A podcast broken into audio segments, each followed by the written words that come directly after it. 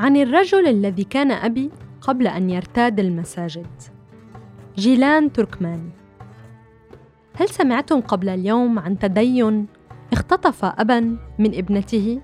عن تدين أسقط رجلا من منزلة الأبوة ليغدو مجرد ذكر أمام ابنته؟ الأب بالنسبة لنا نحن الفتيات هو الرجل الأول الذي نضع ثقتنا فيه الرجل الأول الذي نشعر معه بالأمان. بعد ذلك نقيس كل الرجال من خلال نظرتنا إليه. ماذا سيحل بفتاة إذا كان والدها غير جدير بالثقة ولا يبعث عن الإيمان؟ وإذا تغيرت نظرته لابنته من نظرة أب لابنة إلى نظرة ذكر لأنثى. حتى لو لم يبدل هذا الأب في تصرفاته كأب وبقي حنونا وعطوفا ومحبا. بدأت قصتي عام 2016 عندما تعرض أخي الذي يصغرني بسنتين لإصابة خطيرة أثناء عمله تسببت له بشلل نصفي. في البداية كان لدينا أمل بالطب والعلم. أخبرنا الأطباء أنه سيتحسن بغضون ستة أشهر لكن مضت سنة وسنتان ولم يتحسن. لا بل حدثت معه مضاعفات وانتكاسات جعلت أمر شفائه صعبا. أمام ذلك لم يكن لأبي إلا التوجه إلى الدين. عسى أن يشفى أخي. كان أبي رجلا مؤمنا لكنه لم يكن متدينا. يصوم ويصلي ويقرأ القرآن لكن في البيت. ولم يكن يذهب إلى المسجد أو يحضر خطبا ودروسا دينية. بدأ أبي يتردد على الجامع في كل أوقات الصلوات حتى صلاة الفجر. وهنا بدأ يتغير. أصبح متزمتا وطول الوقت يقرأ كتبا دينية بصوت عال حتى نسمع جميعا في أحد أيام صيف 2018 كان الطقس حارا والكهرباء مقطوعة وكنت أرتدي ثيابا خفيفة قميصا من دون كم وشورت يصل حتى الركبة دخل أبي إلى المطبخ أثناء تحضير القهوة ونظر إلي وضحك قائلا شو بابا على البحر؟ إيه صار عرقنا مرقنا؟ وأخذ فنجان قهوته وذهب. مساء ذلك اليوم بالتحديد بدأ أبي يحضر درسا دينيا في جامع حارتنا الدمشقية موعده يوميا بعد صلاة المغرب. وبدأت تصرفاته تتغير معنا أنا وإخوتي مباشرة. لم أعرف ما هي تلك الدروس لكن من تصرفاته معنا أدركت فحواها. عاد أبي من الجامع وجهزت أختي العشاء.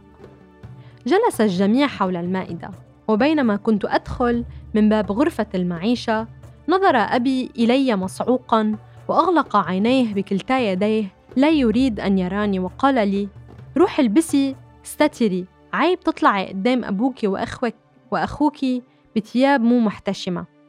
نظرت أمي وإخوتي إلي غير مصدقين ما قاله بينما وقفت أنا متسمرة في مكاني غير مصدقة أن أبي يصف ما أرتديه بأنه غير محتشم وقبل ساعات فقط كنا نضحك على ثيابي.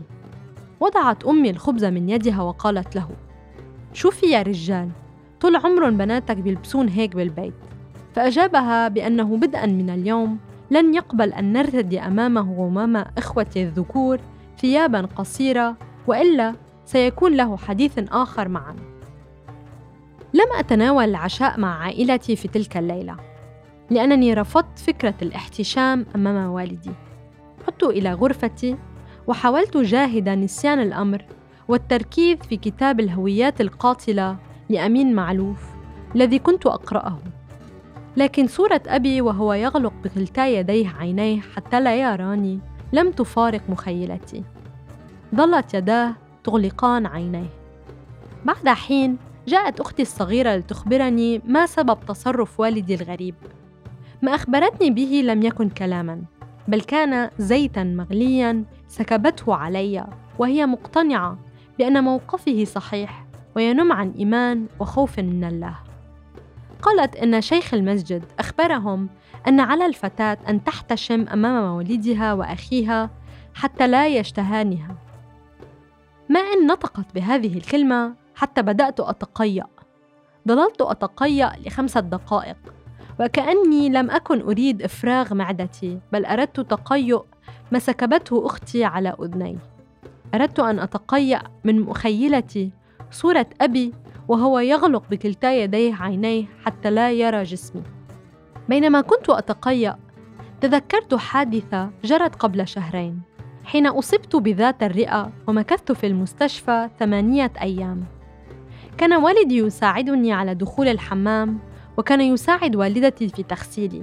عندها كان ينظر إلى جسدي العاري نظرة أب لابنته. نظرة مليئة بالأبوة ومليئة بالعاطفة والحب الأبوي. كان يحب أن يمشط لي شعري وأن يجدله. لم أنم في تلك الليلة. بقيت مستيقظة حتى الصباح. أفكر بالدروس الدينية التي تغسل عقول الناس الطيبين أمثال أبي. كيف زرع شيخ الجامع في عقله؟ إنه إذا شاهد ابنته بثياب غير محتشمة قد يشتهيها. وكيف لأبي هذا الرجل الطيب أن يصدق أن نظرته لابنته قد تصبح نظرة ذكر إلى أنثى نظرة شهوانية حيوانية. أبي الذي بات يخاف علي من نفسه بات يخاف أن يشتهيني ولا أحد يعرف إلى أين قد يصل الأمر بعد ذلك. طالما الأمر هكذا لماذا منزلة الأب مقدسة؟ طالما أن الأب قد يشتهي ابنته مثله مثل أي ذكر آخر في هذا العالم لماذا اذا هو أب؟ لماذا الدين خصه وخص الأخ بمكانة رفيعة؟ في تعريف مكانة الأب هو الساهر الأمين على حماية الأسرة من كل أذى حسي أو معنوي. فإذا كانت الابنة عليها الاحتشام أمامه حتى لا يشتهيها أو الأسوأ أن يغتصبها فماذا يبقى لها من ملجأ؟ لا شيء. صدقوني. في اليوم التالي دخلت أمي وهي تحمل بيدها طقم صلاة فوجدتني مستيقظة وأتصفح الأخبار. وضعت ما بيدها على سريري قائلا. لا تطلعي قدام أبوك هيك البسي طقم الصلاة ما بيجوز من الله. تخيلوا أن والدتي اقتنعت مثلها مثل أختي بكلام الشيخ اللعين. لم تفكر بالكارثة. كارثة أنني ابنة رجل علي أن أخاف على نفسي منه وعلي أن أحتشم حتى لا يشتهيني.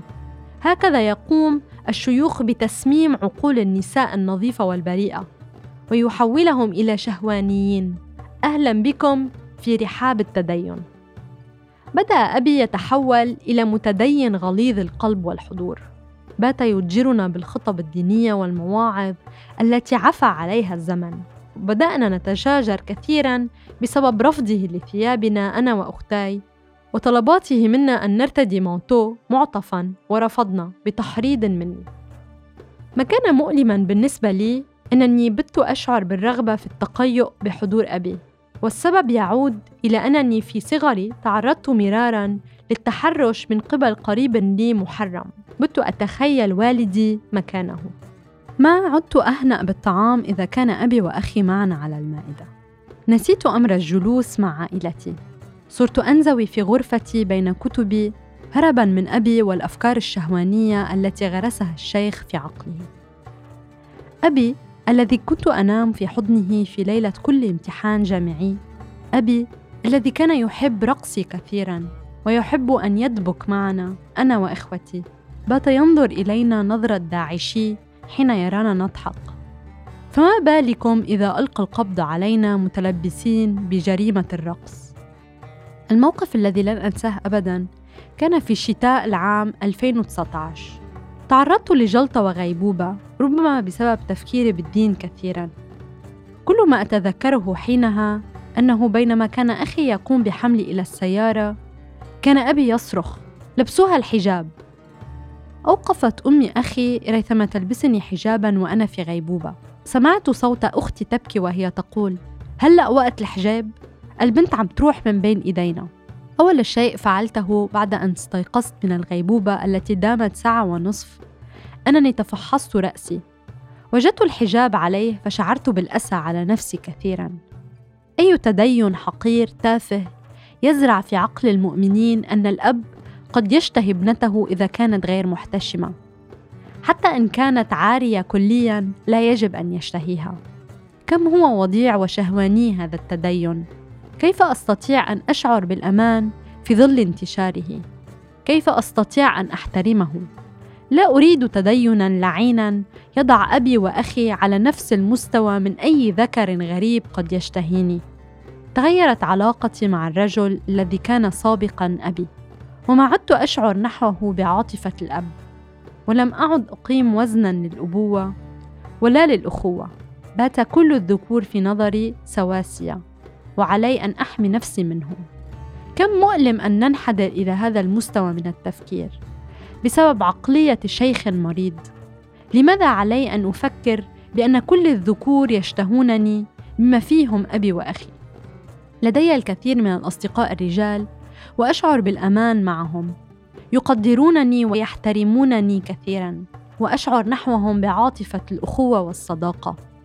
رويدا رويدا بدأت أخرج سموم هذا الشيخ اللعين من عقلي بعد أن تأثرت به لا اراديا. لكن علاقتي مع أبي لم تعد كالسابق ولن تعود ابدا. أفقدني التدين أبي. بت يتيمه وأبي على قيد الحياة. كم أشتاق إليك يا أبي؟ اللعنه على تدين حرمني من عاطفتك.